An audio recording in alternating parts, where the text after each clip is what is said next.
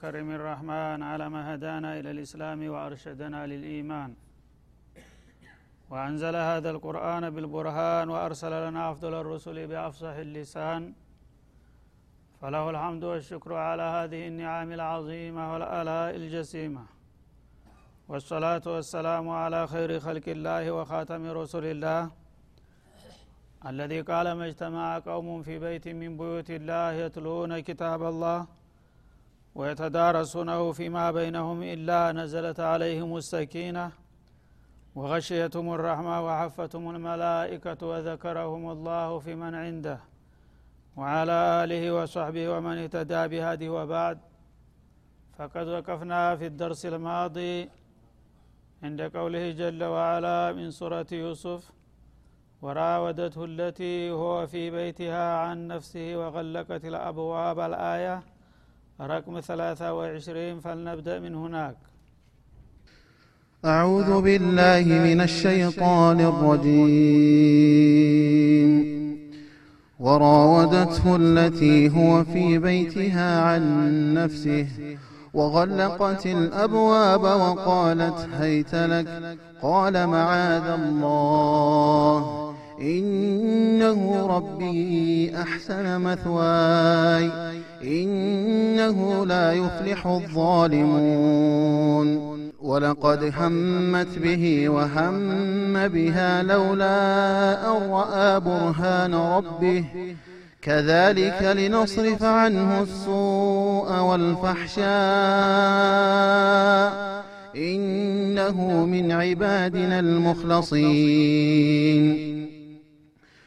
واستبق الباب وقدت قميصه من دبر وألف يا سيدها لدى الباب.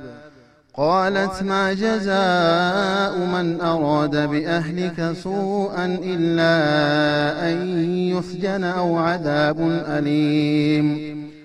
قال هي راودتني عن نفسي.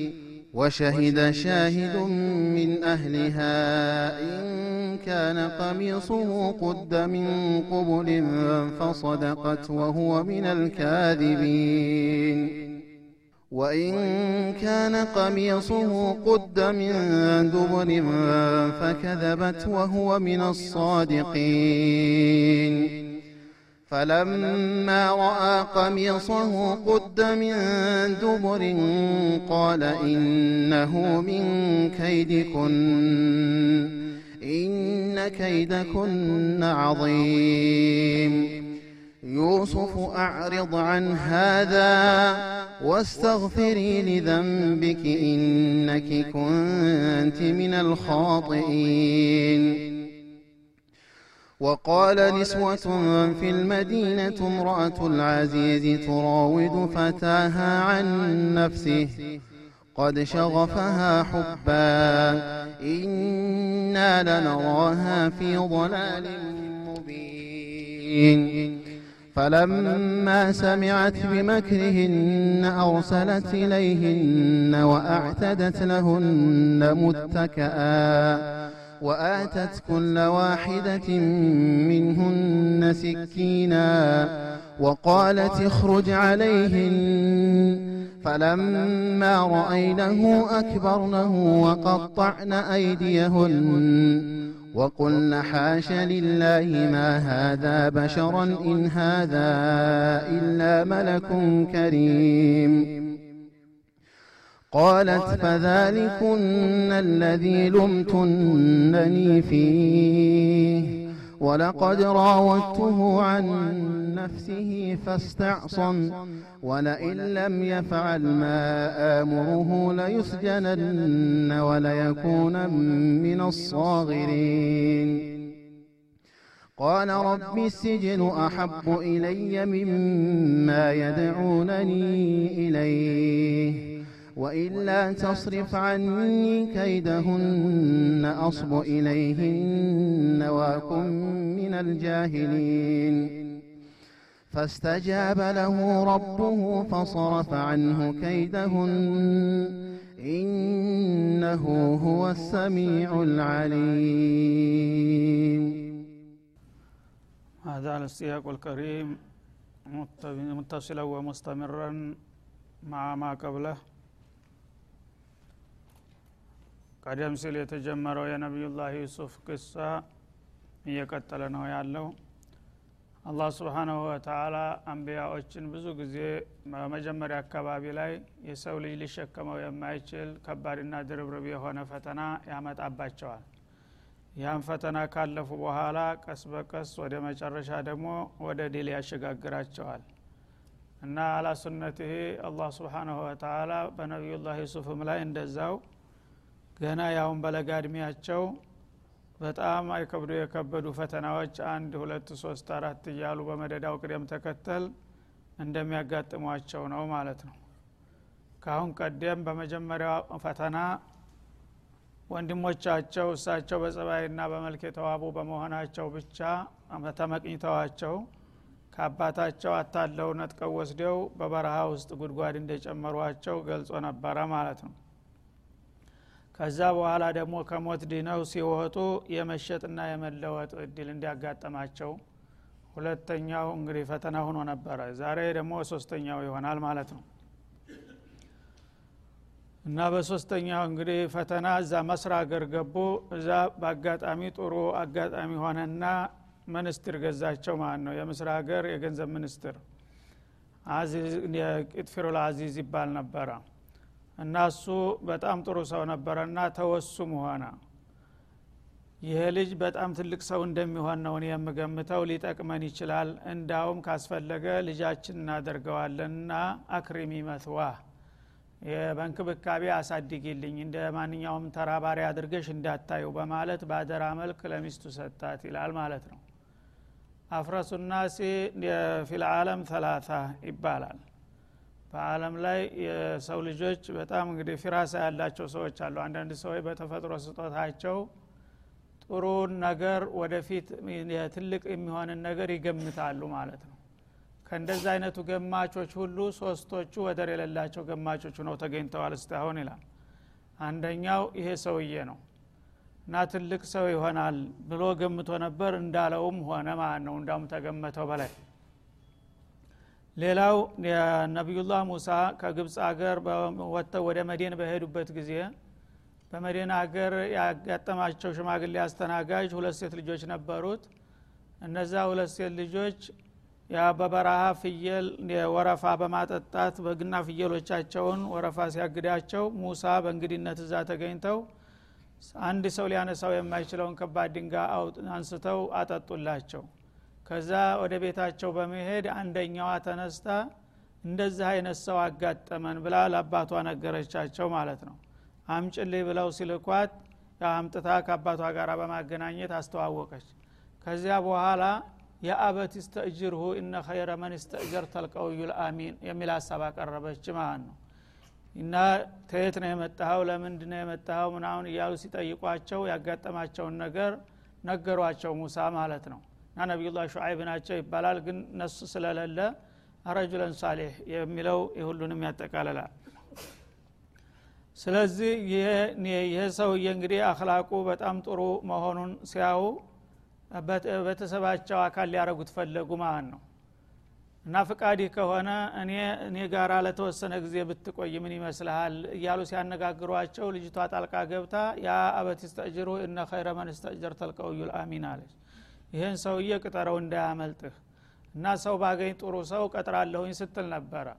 እና የሚቀጠር ሰው ሁለት ነገር ነው የሚያስፈልገው ሙዋሶፋ አንደኛ አሚን መሆን አለበት በቤተሰብህ ላይ ሁለተኛ ደግሞ ብርቱ መሆን አለበት ጉልበተኛ። ሌላ ማንም ሰው የማያይለው ተወዳድሮ የሚወጣ ሰው መቅጠርህ የማይቀር ከሆነ ከዚህ ሰው የተሻለ አይገኝምና ቅጠረው በማለት ሀሳብ አቀረበች ማለት ነው እኒ ኡሪዱ ያኑ እንኪሓ ከእህድ ብነተይሃተይን ከዚያ በኋላ ሰውየው የእሷንም ሀሳብ በመቀበል ራሳቸውም ደግሞ ሁኔታው መስሎ ስለታያቸው እኔ እንደ ማንኛውም ተራ ፍየል ሳይሆን የምቀጥርህ የቤተሰብ አካል አድርጌ ነው። ከነዚህ ከሁለቱ ወጣት ልጆች አንዷን እድርልህና ለስምንት አመት ታገለግለኛለህ በማለት ቀጠሯቸው ማለት ነው። ሙሳም ተስማምተው ተቀበሉ። ስለዚህ ይቺ ልጅ እንግዲህ ለጋ እድሜ ነው ያለችው ግን የሙሳን ጸባይ በተወሰኑ ደቂቃዎች ነው ያየችው ማለት ነው። ቀውይነታቸው ያንን ብዙ ሰው ተረባርቦ የማያነሳውን ድንጋ በቀላሉ በአንድ እጃቸው ብድግ አድርገው ነው የከልፍተው የጣሉት ማለት ነው። እንደገና ወደ ቤት ይዛቸው ስትሄድ እሷን እንዳያው ጨርቋ ትንሽ ከፍ ያለ ነበርና በአቷ ገለጥ ሲል አንቺ ተኋላ ሁኝና መንገዱን በድምፅሽ ወይም በጥጠር እየወረወሽ አሳይኝ እኔ ተፊት ልሁን አሏት ይባላል። ገባት እሷ እና የአጅነብይ አካል እንዳላይ ብሎ ነው በማለት ተኋላ ሁና ወደ ቀኝ ወደ ግራ እያለች ታሳያቸው ነበረ። በዚህ መልክ እንግዲህ እቺ ሚን አፍረስ ኒሳ ሆነች እች ልጅ ማለት ነው። ትልቅ ሰው ነው ይሄ ነው ቀውይ ነው ብላ ሀሳብ በማቅረቧ እንዳለውም ሆነው ነቢዩላህ ሙሳ ማለት ነው። ሌላው በእኛ ኡመት ውስጥ አቡበክር ናቸው አፍረሱናስ የተባሉት ማለት ነው። ግምቱ የማይሳሳት ትክክለኛ ገማች የሚባሉት እና ተዚያም መዝሃሩ ምንድን ነው ሞት በሚመጣባቸው ጊዜ አቡበክር ረዲላሁ አንሁ አርዳ ኡመተ ልእስላምን ለማን ነው ጥሌው የሚሄደው የሚለውን አሰቡና እንዲ አስሓቡ ረሱልላህ ምን አልሙሃጅሪን ወልአንሳር ሁላቸውንም በሚዛን ላይ አስቀምጠው ገመገሟቸው። ከዚያ ከዑመር የተሻለ ከሊፋ ሊኖር አይችልም በማለት ዑመርን መረጡላቸው ማለት ነው። ዑመር እንግዲህ በአቡበክር ፍቃድ ነው የተሰየሙት ማለት ነው ኡመተ ልእስላምም ተቀበሉ በደስታ ማለት ነው። የከለፈም የለም። ስለዚህ ዑመር ያው ታሪካቸው ምን ያህል እንደሆነ ታውቃላችሁ። እነዚህ ሶስት ሰዎች እንግዲህ ይሄ ሰው ትልቅ ሰው ይሆናል ብቁ ሰው ነው ብለው የገመቱት ግምታቸው የያዘላቸውና የተዋጣላቸው የሚባሉት እነዚህ ሰዎች ናቸው ማለት ነው። በዛ መሰረት እንግዲህ ቅጥፊሩል አዚዝም የምስሩ ሚኒስትር ይህንን ነቢዩላህ ዩሱፍን ትልቅ ሰው እንደሚሆን ገምቶ ነበረ በዛም መሰረት እንደ ተራባሪያ ሳይሆን በቤቱ ልዩ እንክብካቤ ተደርጎለት እንዲያድግና የቤተሰቡ አካል እንዲሆን አደራ ጭምር ሰጥቷት የነበረችው ሴትዮ ግን ባልተጠበቀ መልኩ የግል ስሜቷ ወደ መጥፎ ሁኔታ ልትወስድ በመሞከሯ ትልቅ ፈተና እንደደረሰባቸው ነው የሚገለጠው ወደፊት ማለት ነው። እና አክብሪው ሲላላት እንግዲህ እስከ መጨረሻ ድረስ ራሷንም ጭምር ልትሰጥ ይመስላል የፈለገችው ወራወዴት ሁለቲ ፊ በይትያ በቤቷ ዩሱፍ የሚኖርላት የሆነችው ሴትዮ ይላል። ይሄ ዒባራ አገላለጥ ልዩ የሆነ አገላለጥ ነው። አላህ ስብን ወተላ ስሟን ያውቃታል። እና ገሊት የተባለችው ሴት ሊል ይችላል ወይም ቢያንስ የባለስልጣኑ ሚስት ማለት ይችል ነበር። ግን እሷን ለመሰተር የቤተሰብ አይብ ሁልጊዜ መሰተር ያለበት መሆኑን ለማስተማር በቤቷ የሚኖርላት የሆነችው ሴትዮ ብሎ ገለጻት ማለት ነው እና እሷም እንግዲህ ታቅም በላይ ሆኖባት እንጂ እንደ ማንኛውም ባለጌ ሻሪዕ ገብታ ፈልጋ አይደለም ይህን ነገር ያደረገችው። ሰውየው አጅመለናስ ነው። ቤቷ ነው ያለው። ጧት ማታ ታየዋል ስለዚህ ሴቶች ደግሞ እንደዚህ አይነት መልካምና ውብ የሆነ ነገር በሚያጋጥማቸው ጊዜ ራሳቸውን መቆጣጠር ያቅታቸዋል እና በመሰረቱ እሷም እውነት አላት የሚል ይመስላል ማለት ነው። እና በቤቷ የሚኖርላት ሸጋ የሆነ የተዋጣለት ጎረምሳ ነው እንደገና ደግሞ ማንም ታዛቢ የለም። እሷና እሱ ብቻ ናቸው በቤት የሚገኙት። በዚህ መልክ እንግዲህ ያጋጠማት መሆኑን ሲገልጥላት መጀመሪያ ስሟን ሸፈነ በቤቷ የሚኖርላት የሆነችው በሚል ገለጸ ማለት ነው። እና አን ነፍሲህ ነፍሱን አባበለችው ማለት እፈልግሃለሁኝ በማለት ወደ ምኝታ ቤት ጠራችው ማለት ነው። ይሄ ትልቁ ፈተና ለዩሱፍ ደግሞ ይሄ ነው ማለት ነው ቀደም ሲል የነበረው ፈተና ማንኛውም ሰው ብርቱ ከሆነ በቀላሉ ሊቋቋመው የሚችል ነው። ደግሞ ጦቢዕይም አይደለም። እንደ ህመም እንደ አደጋ የሚመጣ ፈተና ነው የመጀመሪያው። እሳቸው ወደው በፍቃዳቸው የሚያደርጉት ነገር አይደለም። ይህ ግን በገዛ ፍቃዳቸው የሚደረግ ነገር ነው ማለት ነው። ቢፈልጉ የሚያደርጉት ቢፈልጉ የሚተውት ነገር ነው። መጀመሪያ የነበረው ግን ወንድሞቻቸው ያው አፍነው ወስደው ጉድጓድ ጨመሯቸው። አደጋ ነው ስለዚህ ይህን ነገር ከመጣ ሶብር እንጂ ሌላ ማድረግ የሚጠበቅ ነገር የለም ማለት ነው። ከዛም አውጥተው ደግሞ ወገን የሌለው ሰው መሸጥ መለወጥ እንዲሉ ነውና ሰዎች በገበያ አለም ሊሸጧቸው ቢለውጧቸውም እምቢ ማለት አይችሉም። አቅም በላይ የሆነ ነገር ነውና ማለት ነው። ይሄኛው ነገር ግን በቀላሉ እሳቸው ቢስማሙ ሊያደረጉት የሚችሉ ነገር ነው ማለት ነው። ለጊዜው የጊዜያዊ ፍላጎትና ጥቅማቸውን ቢመርጡ ኑሮ ማንም ሳያይና ሳይሰማ የፈለጉትን ነገር አድርገው ሴትዮዋ ጋራም ተስማምተው ተግባብተው እንዳውም በአክብሮት የበለጠ ሴትዮዋ አፍቅራና አክብራ ልትይዛቸው ትችል ነበረ ማለት ነው። እና የነፍስያና የሸይጣን እንግዲህ ትልቁ ማዕረካ የመጣው እዚህ ሶስተኛው ኬላ ላይ ነው ማለት ነው። ወራወዴት ሁለቲ ወፊ በይቲሃ በቤቷ የሚኖርላት የሆነችው ሴትዮ አን ነፍሲህ ዩሱፍን ነፍስህን እፈልግሃለሁኝ በማለት በማባበል ጠየቀችው ይላል እና በጥያቄው መጀመሪያ እንደ ቀላል እንግዲህ ይበገራል ብላ ስትሞክር ሰውየው በቀላሉ የሚበገር ሁኖ አልተገኘም። ጭንቅላቱን ወዘወዘ። እንዴት ሊሆን ይችላል አላት ማለት ነው። ያን ጊዜ በውድ ካልተቻለ በግድም ቢሆን አስፈጽመዋለሁ በማለት ወቀለቀት ልአብዋብ በሮችን ዘጋጋች ማለት ነው። የቀስሮ የባለስልጣን ቤት ነው። ወደ ሰባት ዋና ዋና በሮች ነበሩ ዙሪያውን ማለት ነው። ያን ሁሉ በር በሙሉ ዘጋች። ሩጦ እንዳይወጣና እንዳያመልጥ ለማድረግ ማለት ነው ሙሐሰራ አደረገችው። እና በሮቹን ተዘጋጋችና ቁጥጥሯ ስር ማዋሏን ካመነች በኋላ ወቃለት ሀይተለክ እና ተዘጋጅቼልሃለሁና በክብርህ ብትመጣ ይሻልሃል ቶሎና በማለት ጠራችው ወደ የምኝታ ቤት ማለት ነው። ያነ ዩሱፍ ደግሞ ቃለ ማዓዘ ላህ አለ። በጌታ ይጠበቃለሁ አለ ኮስተር ብሎ ማለት ነው።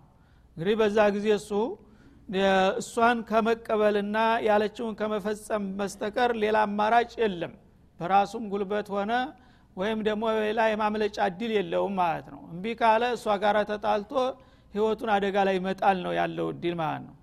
እሺ ካለ ደግሞ ያው ለጊዜው እሷን አስደስቶ ግን አላህ ጋር መጣላት ነው አማራጩ ማለት ነው። እንግዲህ መምረጥ ነበረበት መወሰን ነበረበት።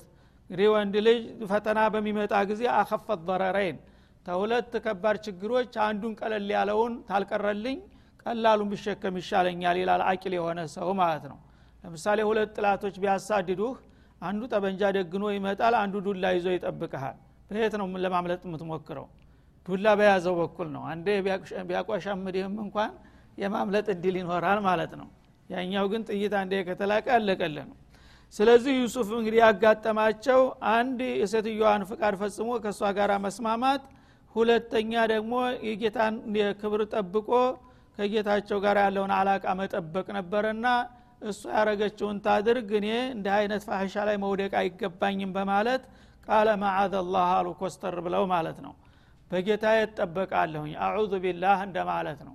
እና ይህን ነገር እኔ በህይወቴ በጤንነቴ እያለሁኝ በፍቃዴ የማደርገው ነገር አይደለም። ታቅሜ በላይ ከሆነም ጌታዬን እርዳታ ጠይቃለሁኝ ጌታ ጠብቀኝ ላለሁ እንጂ ይሄ እንኳ የማይታሰብ ነገር ነው የሚል ኮስታራ መልስ ሰጧት ማለት ነው። ይህን ያሉት ለሁለት ምክንያት ነው። አንደኛ ያው የነቢይ ልጅ ናቸው። አልከሪም እብኑልከሪም እብኑልከሪም የተባሉት ወደርና አቻ የሌላቸው የዓለም ምርጥ ሰው የተባሉት እሳቸው ናቸው። የዛ አይነቱ ሰው እንግዲህ እንዲህ አይነት አስጸያፊ ተራ ብልግና ላይ መውደቅ ማለት ቀላል ኪሳር አይደለም ማለት ነው። ሁለተኛ ደግሞ የሰው ውለታ ማጥፋትም የለባቸውም የባለስልጣኑ ውለታ አለባቸው ማለት ነው። እሱ ተራ ባሪያ ናቸው በገንዘቡ የገዛቸው ናቸው። ስለዚህ እሳቸው ማንም አያየኝም ብለው በቤቱ ላይ ሚስቱን ቢደፍሩ ምን ያህል ከያና ነው ማለት ነው። ስለዚህ ኢነሁ ረቢ አሕሰነ መስዋያ በተለምዶ አነጋገር የግብፅ ሰዎች በወትሮ ጊዜ ጀምረው አለቃዬ ለማለት ሰይድን ረብ ይላሉ ማለት ነው። ረብ በመሰረቱ የአላህ ስም ነበር ግን ሰዎች ብዙ ጊዜ በተለምዶ ጌታ ይላሉ ለማኮማሸት ሲፈልጉ ማለት ነው። ስለዚህ እነሁ ረቢ ይሄ ሰውዬ እኮ ባለቤትሽ የኔ አለቃዬ ነው አሏት። አህሰነ መትዋዬ ኑሮዬን ያመቻችልኝና ያሳመርልኝ የሆነ የዛ ሰውዬ ውለታ በዚህ አይነት መልስ ነው ወይ የሚመለሰው? እና አልጀዛ ወልኢሕሳን ኢለ ልኢሕሳን እንዳለው እሱ በሚችለው መልክ እኔን አክብሮኛል በእንክብካቤ በክብር እንዲቀመጥ አድርጎኛል እንዲህ ያደረገኝ ሰው ደግሞ እኔ ለእሱ ታማኝ መሆንና ማክበር እንጂ አሁን እሱ አያየኝም ብዬ ሀሪሙን መድፈር አይገባኝም። ስለዚህ ጌታ ካሊቄንም አለቃዬንም አከብራለሁኝ ማለታቸው ነው። እና ካሊቀ ሰማዋት ወልአርድን ፋሒሻን አይወድም አይፈቅድም። እንደገና ደግሞ ይሄ የሰው የተጊዜ በኋላ የመጣው አለቃዬም ደግሞ ባለውለታዬ ነው። ሁለታቸውንም እኔ ልደፍርና ውለታቸውን ላጠፋ አልፈልግምና ጌታ ይጠብቀኛሉ ማለት ነው ኢነሁ ላ ዛሊሙን አሉ። እና በደለኞች ወይም ግፈኞች ምንም ቢሆን አይቀናቸውም። ለጊዜው ማንም ታዛቢ የለም ብዬ ወይም ደግሞ ከአቅሜ በላይ የሆነ ነገር ነው ብዬ ወደ መጥፎ ስራ ብገባ ዟሊም ሆንኩኝ ማለት ነው። ዟሊም ከሆንኩኝ ደግሞ ዟሊም ለጊዜው እንኳን ያመለጥኩኝ የተደበቅኩኝ ቢመስለው አንድ ቀን ጉዱ መውጣቱ አይቀርምና ዟሊም አይቀናውም። ስለዚህ እንዲህ አይነት ዙልም ውስጥ ልገባ አልችልምና ይቅርታ በማለት ሴትዮዋ በቀላሉ የምትለቀ መስሏቸው እዕትዛር ማድረግ ጀመሩ ማለት ነው። እሷ ግን የቆመበት የቆማይም እንደሚባለው እንዲህ በቀላሉ የምትቀበል አልሆነችም ማለት ነው። እና ነቢዩላህ ዩሱፍ እንግዲህ አለህ ሰላም ምን ያህል ታላቅ ሰው እንደሆኑ ማለት ነው። ዛሂራቸውንም ባጢናቸውንም ያስዋባቸው ሰው ነበሩ ማለት ነው። ዛሂራቸውም የእሳቸው ያህል መልከኛ እስካሁን ድረስ ታይቶ አይታወቅም የሚባልላቸው ናቸው እና ቀረ አይቱ ዩሱፈ ፊ ሰማይ ሳሊሳ ወቀድ ኡዕጢየ ሸጥረ ለውን አሉ ረሱል አለ ሰላቱ ወሰላም። አው ሸጥረ ልጀማል።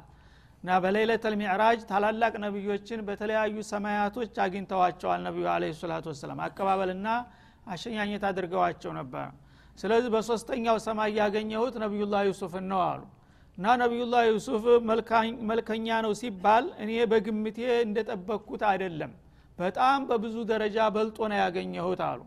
እና ለቀድ ኡዕጢየ ሸጥረ ልጀማል በአለም ላይ ያሉ መልኮችንና ውበቶችን ግማሿን ወስዷታል አሉ።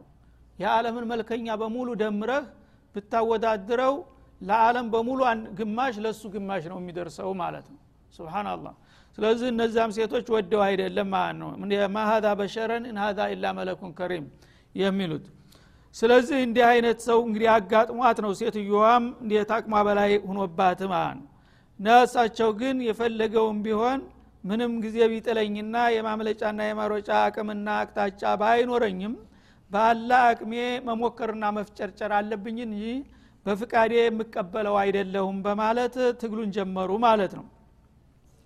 እና እሷም እንግዲህ ቢገባት ማሸሞራቸው ነው። እነሁ ላ ይፍሊሑ ዛሊሙን ዛሊም አይቀናውም እና አንቺ ዛሬ ጉልበታሌ በቤቴ ነው ብለሽ ኸያና ብታደርጊ እኔም የማልፈልገው ወንጀል ውስጥ ብትጨምሪ ባልሽንም ኸያና ብታደርጊ አንቺም ፈላህ አይቀናሽም ቢቀርብሽ ይሻላል ብለው እሷንም መዋዕዛቸው ነው እግር መንገዳቸውን ማለት ነው። ያነ ወለቀድ ያሀመት ቢህ እሷ ግን ወላሂ ይህን ልጅ እኔ ማግኘት አለብኝ ብላ ቆርጣ ተነሳች ማለት ነው።